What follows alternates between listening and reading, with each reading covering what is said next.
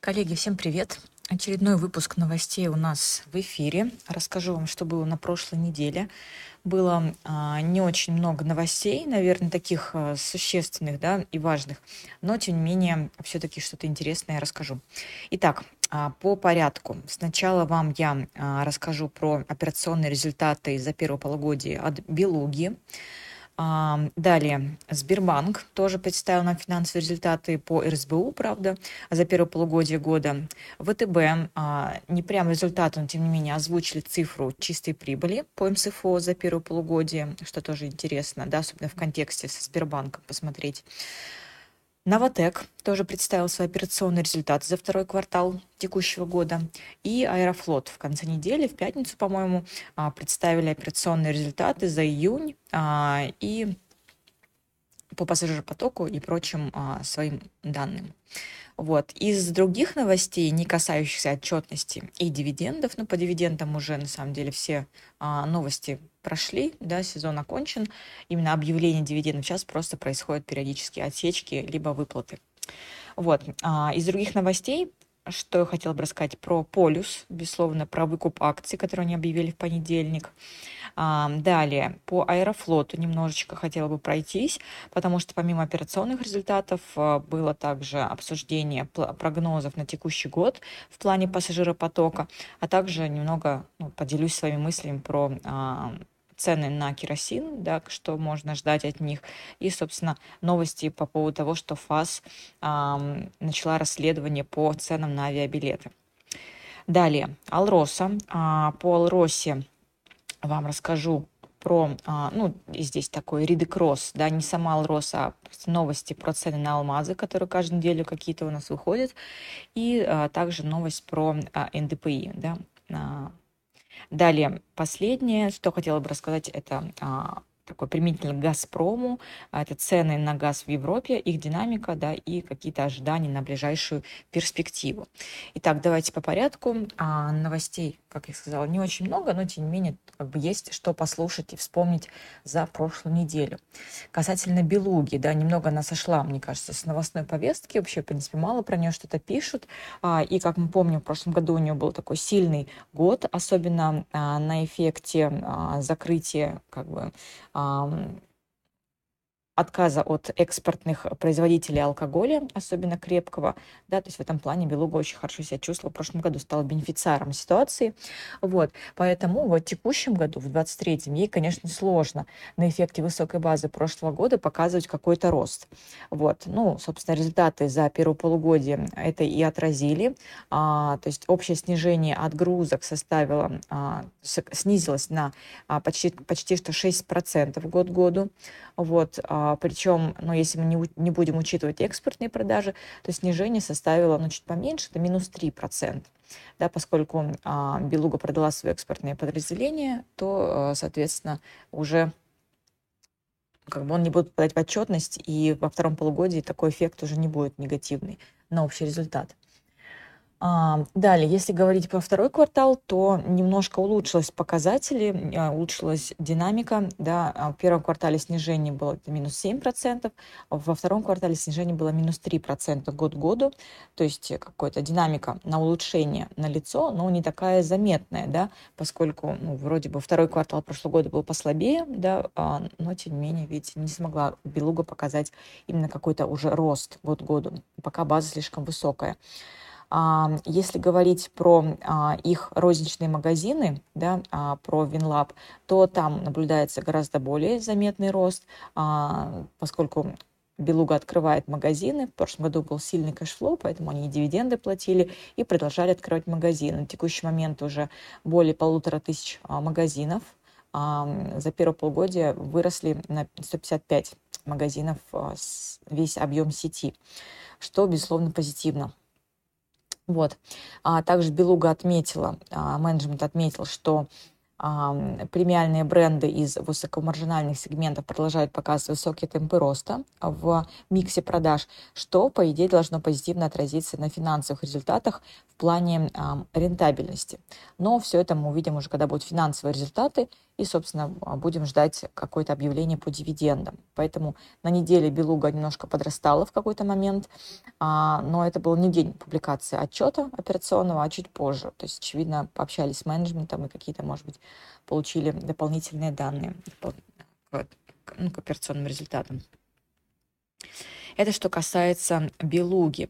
Далее, Сбербанк. Сбербанк представил результаты за первое полугодие, правда, по РСБУ только. Но на самом деле, учитывая, что иностранных дочек у него стало гораздо меньше, если что-то и осталось, соответственно, РСБУ, оно плюс-минус отражает уже МСФО а, отчет.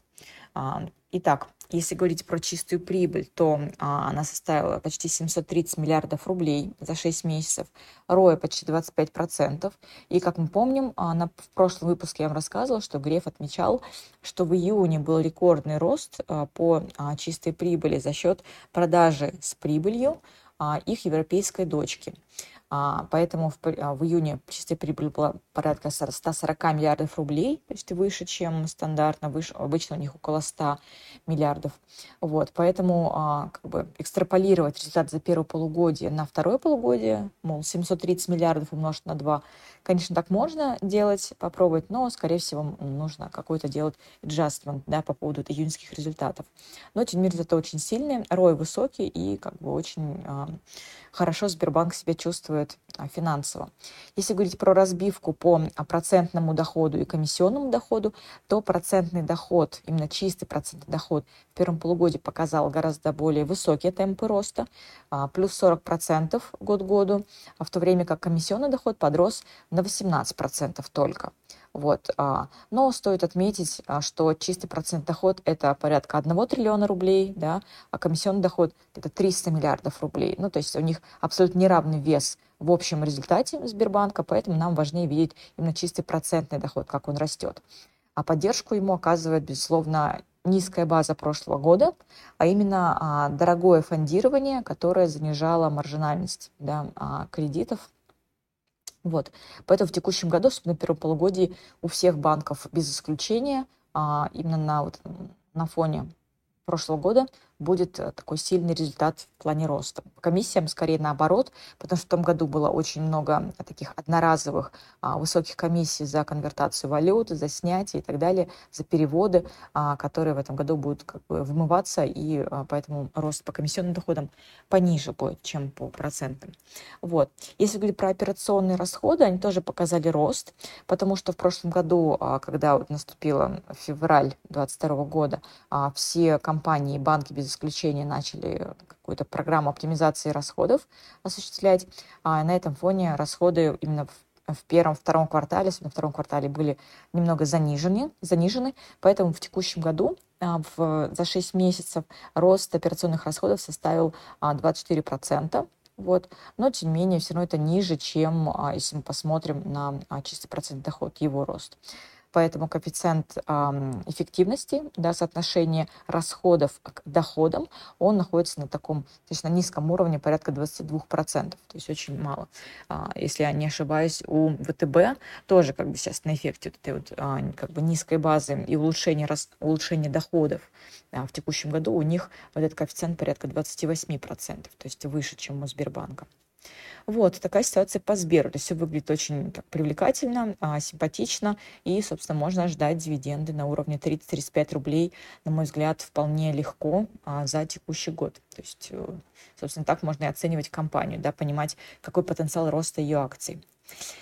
Далее, ВТБ. ВТБ отчетность пока не предоставлял, вот, но, тем не менее, по косвенным признакам, да, а, материалы ВТБ, которые были подготовлены а, для встречи с а, президентом нашей страны, в этих материалах как бы числилось, что чистая прибыль ВТБ за первое полугодие, причем по МСФО, должна составить порядка 290 миллиардов рублей.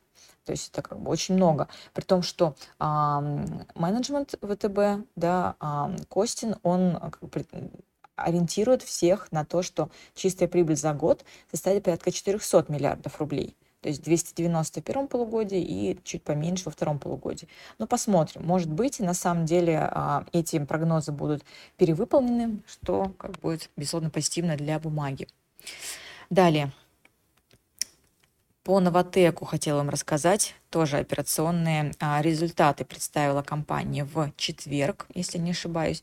Но, ну, безусловно, операционные результаты а, сырьевых компаний, они малоинформативны, потому что цены очень сильно влияют, и курс рубля, на финансовые результаты. Но, тем не менее, как бы, что имеем, то и обсуждаем пока что. Итак, Новотек увеличил добычу газа на 8% практически в первом э, во втором квартале, во втором квартале, правда, не за первое полугодие, во втором квартале года. А, продажи СПГ также подросли почти на 50% год году, да, а на фоне низкой базы прошлого, прошлого года, когда как раз э, вот весь момент, когда все отказывались от российских поставок, чего бы то ни было, и были сложности с логистикой, транспортировкой и так далее. Если говорить про добычу жидких углеводородов, а, то также она подросла где-то на 6% год к году. В целом динамика по именно добыче и продажам позитивная. То есть Новотек а, практически единственная из остальных компаний нефтегазового сектора а, способна показывать какой-то рост да, за счет именно органического роста, увеличения мощностей, да, рост мощностей. Ну и поскольку это как бы газ, он не входит в соглашение ОПЕК+, нет никакого ограничения, как вот есть у нефтяников, поэтому в этом плане Новотек сильно а, выигрывает и гораздо привлекательнее смотрится на фоне остальных игроков сектора. Но, опять же, повторюсь, важны цены. И, собственно, помня риторику Михельсона, да, на питерском форуме, по-моему, он об этом говорил, что в этом году, в 2023, стоит ожидать сокращения, что по EBD, что по чистой прибыли, порядка на 30%, что как бы немало. Соответственно, цены, поскольку у Новотека привязаны не к споту на СПГ, а именно ценам на нефть, которые как в этом году, как мы видим, снижаются год к году. Вот, это что касалось Новотека. Далее, а, про Аэрофлот давайте немножко поговорим. Аэрофлот тоже представил свои операционные результаты а, за июнь текущего года. Вот, а, перевезено было пассажиров на 16% больше, чем год назад. При этом, а, безусловно, основной рост показали международные авиалинии. А, там перевозки увеличились в два с лишним раза, в 2.3, при том, что перевозки на внутренних а, линиях, они увеличились всего лишь на 4% год году, вот, потому что ну, основное падение, как мы помним, в том году было именно на международных а, линиях. Вот. Если говорить про пассажирооборот, то он вырос на 22% а, в июне, вот, что, безусловно, позитивно. Давайте, наверное, сразу так про Аэрофлот продолжу. Да, безусловно, результаты операционные вполне позитивные, то есть тренд, динамика роста, она сохраняется, да, все, как бы начиная там, с января текущего года, год к году все как бы растет, все отлично, но важно понимать, а, безусловно, что кейс Аэрофлота также очень сильно зависит от стоимости авиабилетов, да, и от цен на керосин в том числе. Поэтому, а, если говорить про цены на авиабилеты, то мы все помним, что а, у Аэрофлота была возможность а, продавать субсидированные билеты, субсидированные государством, вплоть до конца первого квартала текущего года, что, безусловно, поддерживало спрос, и, ну, потому что билеты были доступнее для населения. Сейчас эта возможность ушла, соответственно, Аэрофлоту приходится либо поднимать цены, тем самым несколько влияя на спрос, да, на возможности покупки билетов, билетов, либо оставлять высокие цены и, э, как бы, ну, либо, точнее, либо повышать цены, либо понижать, да, тем самым влияя на спрос. Соответственно, задают вопросы, да, насколько сможет динамика вот пассажиропотока а, сохраниться такой позитивный а, или нет. Вот, тем более, если мы возьмем а, кейс с наверное, ну, такой не совсем релевантный с компаниями телекоммуникационного сектора, МТС, да, которые тоже повышал тарифы в, а, в прошлом году, но пока не столкнулся с иском и претензиями ФАС а, к тому, что цены незаслуженно повышаются, и нужно как-то сдержать данную динамику. Поэтому это такой а, момент не очень позитивный. То есть ФАС, поскольку начал проверку по вопросу цен на авиабилеты и сборы в аэропортах, здесь, опять же, может какое-то давление быть оказано на Аэрофлот с точки зрения его возможности повышать цены на авиабилеты.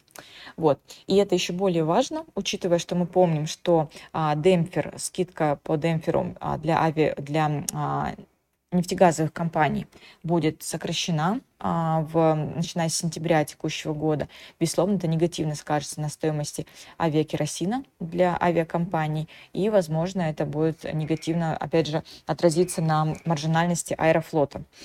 Вот, а, а учитывая, что у Аэрофлота практически там 40% его операционных расходов это как раз топливо, то это очень важный как бы индикатор.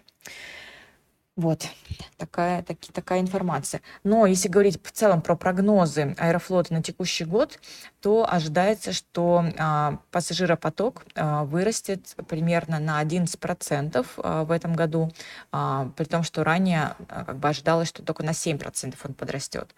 То есть в целом компания видит улучшение динамики, а, лучше, ну, сильнее, да, чем ожидалось изначально, что в целом хорошо, но вот фактор цены и фактор стоимости керосина, они, конечно, могут сильно повлиять, да, и несколько ухудшить инвестиционный кейс Аэрофлота именно как компании. Вот. Это что касается Аэрофлота а, новостей по нему и операционных результатов. Если говорить а, про а, наши другие новости, которые я планировала рассказать, про полюс. Давайте полюса коснемся. А, новости о выкупе акций, да, которая вышла, вышла в понедельник. А, безусловно, сначала она сыграла такую позитивную роль, вызвала позитивную реакцию у инвесторов. Бумага в моменте росла на 10%, но когда, видимо, более а, детально ознакомились с условиями выкупа, бумага потеряла весь свой рост и закрылась ну, в нуле. Ну и всю неделю торговала скорее слабее рынка. Вот, в чем же суть? Суть в том, что компания выкупает э, свои бумаги, конечно, с такой супер премией, неожиданно высокой, да, то есть это 14 200 а, рублей а, цена выкупа, при том, что сама бумага торгуется ниже, чем 11 тысяч рублей, а, соответственно, премия там больше, чем 30% к закрытию торгов а, в пятнице. Вот, это, конечно, звучит очень привлекательно, но а, к выкупу бумаги могут предъявить только те инвесторы, которые держали акцию а, на закрытие торгов 7 июля, то есть в пятницу. Соответственно, как бы покупать сейчас бумагу с, надеждой, что ее выкупят у тебя с премией 30%, уже нет смысла, поэтому как бы это спрос, конечно, на акцию не создало. А, на неделе. Вот. И второй момент, тоже такой а, интересный и не совсем понятный, это а, что не все бумаги, которые будут представлены к выкупу, они будут а, по факту как бы выкуплены, поучаствовать в этой оферте. И вопрос будет не в том, а, то есть будет нестандартный выкуп, при котором а, как бы пропорционально да, у всех а, предъявивших выкупу бумаги будут они а, как бы реализованы, да, куплены компанией, эмитентом, а только те, кто подал, то есть в порядке очередности. Кто первый подал, у того и выкупили бумаги. Что, соответственно, задает вопросы и как бы снижает прозрачность, да, то есть никогда не знаешь, кто на самом деле первый подал. Вот. А, поэтому как бы здесь а, и аналитики, и инвесторы немного как бы озаботились вопросом, что же в дальнейшем будет с корпоративным управлением в компании и как это повлияет на, на дальнейший, как бы, дальнейшую работу компании. Вот. Из второго тоже важного, если эти бумаги будут выкуплены и уйдут из фрифлота, то очевидно, что а, и вес компании в индексе может быть снижен, причем фрифлот может сократиться довольно существенно, это с 23% до 10-16%, то есть ну, почти да, где-то, может быть, даже в два раза, что, опять же, негативно да, а, и для веса в индексе, и в целом для ликвидности.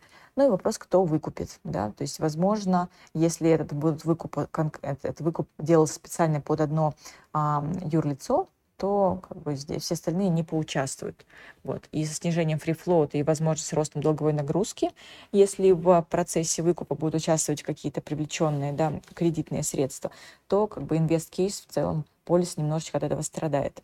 Но слишком много неясностей, поэтому подождем, когда будет чуть больше данных, а, и, собственно, да, можно будет уже обсуждать. Это что касается полюса. Дальше у нас новости по Алросе. Ну, точнее, не прям по самой Алросе, такие скорее косвенные.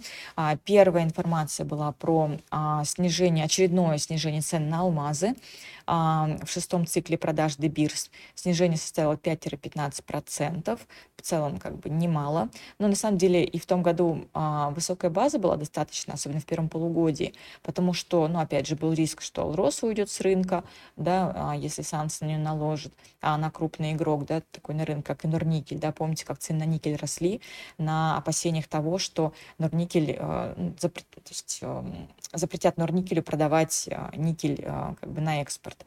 Вот, то же самое с алмазом было частично, ну и плюс в целом был сильный спрос, а, потому что а, как бы экономика сильная, потребительский спрос сильный, и а, как бы это так стимулировало а, покупателей, ну и огранщиков, чтобы покупать алмазы для дальнейшей как бы переработки. Вот, то есть это новость с, какой, с какой-то стороны негативна, безусловно, для Алросы, но понимая, что а, все-таки расходы у Алросы в рублях, а, а выручка в долларах, и видя текущее как бы, ослабление курса, то на самом деле не так все и страшно. То есть в целом курс рубля достаточно сильно компенсирует а, падение цен на алмазы в долларовом эквиваленте. Вот. Ну, такое небольшое отступление. Если говорить про Фосагро, например, то же самое, то у него ситуация похуже, потому что цены на удобрения снизились практически в два раза, а курс рубля не так сильно ослабел. То есть здесь таки будет у него снижение год к году, а у роста, возможно, если в рублевом эквиваленте мы возьмем, то, возможно, год к году в целом цифры будут даже в плюсе, чем, чем в минусе, что хорошо. Также по Алросе вышла а, такая новость, да, а, ну, скорее обсуждение, некая риторика, что Минфин пока не обсуждает очередное повышение ДПИ для Алросы, да, что, конечно же, позитивно для дивидендов и позитивно для миноров, которые на эти дивиденды рассчитывают. Как вы помните, в текущем году, в первом квартале, Алроса выплатил дополнительно порядка 19 миллиардов рублей НДПИ, ну, тем самым как бы а, компенсируя отсутствие дивидендов да, для правительства а, Якутии для бюджета Якутии, я бы так сказала. Вот, поэтому для нас это в какой-то мере позитивно и дает нам а, как бы надежду на то, что дивиденды, например, за первое полугодие будут выплачены, либо ну, в конце года за весь год. Вот такая информация. И последняя новость на сегодняшний день у нас по «Газпрому». Ну, точнее, даже не по «Газпрому», а новость, которая к нему имеет наибольшее отношение, наибольшее влияние, это динамика цен на газ. А, помню, наверное, два выпуска назад я вам рассказывала о том, что цены на газ подрастали сильно в начале июня. И вот так же, как бы сильно, как они подрастали, так же они обратно и снизились а, с 440 долларов за тысячу кубометров до 320 долларов за тысячу кубометров, что достаточно а, заметно, заметное снижение, и за счет чего оно происходит? За счет того, что пополнение хранилищ, да, закачка в хранилище происходит гораздо более высокими темпами, чем исторически. То есть сейчас европейские хранилища заполнены а, более чем на 80%, что на 15%, 15% пунктов выше а, типичного уровня для а, данного времени года, как по сравнению с историческими отметками. Вот. Соответственно, ожидается, что до конца августа хранилище будет заполнено практически на 95%, что а, ну, позитивно для, для Европы и негативно для цен. Соответственно, в течение, наверное, августа-сентября спрос на газ будет очень низкий. Но, с другой стороны, когда отопительный сезон начнется, а это будет октябрь-ноябрь, если ам, премия азиатская на СПГ будет высокая, то, возможно, поставки СПГ пойдут скорее в азиатский регион, чем в Европу, и в какой-то момент снова может возникнуть дефицит а, газа, а, цены могут подрасти да, на отсутствие поставок из России, то есть, возможно, это, в этом отношении цены на СПГ подскочат где-нибудь, э, ну, скорее ноябрь-декабрь, но, к сожалению, Аэрофлот, ну, а, извините, Газпром не является каким-то бенефициаром от роста цен, поскольку ну, в Европу практически теперь ничего не поставляет. А то, что идет в Турцию, там а, контракты не все привязаны к споту, да, то есть там нефтяная привязка сохраняется. Поэтому, ну, тем не менее, такой сентимент, да, учитывая, что на рынке у нас а, физики 80% оборотов делают, возможно, они такой информацией не обладают, и для них цена на газ равно а, выручка Газпрома. То есть, возможно, это как бы котировки подвинет к концу года, но посмотрим. Вот, ну и в целом, наверное, все. Вот такой выпуск новостей. А, может быть, где-то слишком подробно рассказывала, но надеюсь, что это было полезно. Всем отличной недели и успешных инвестиций.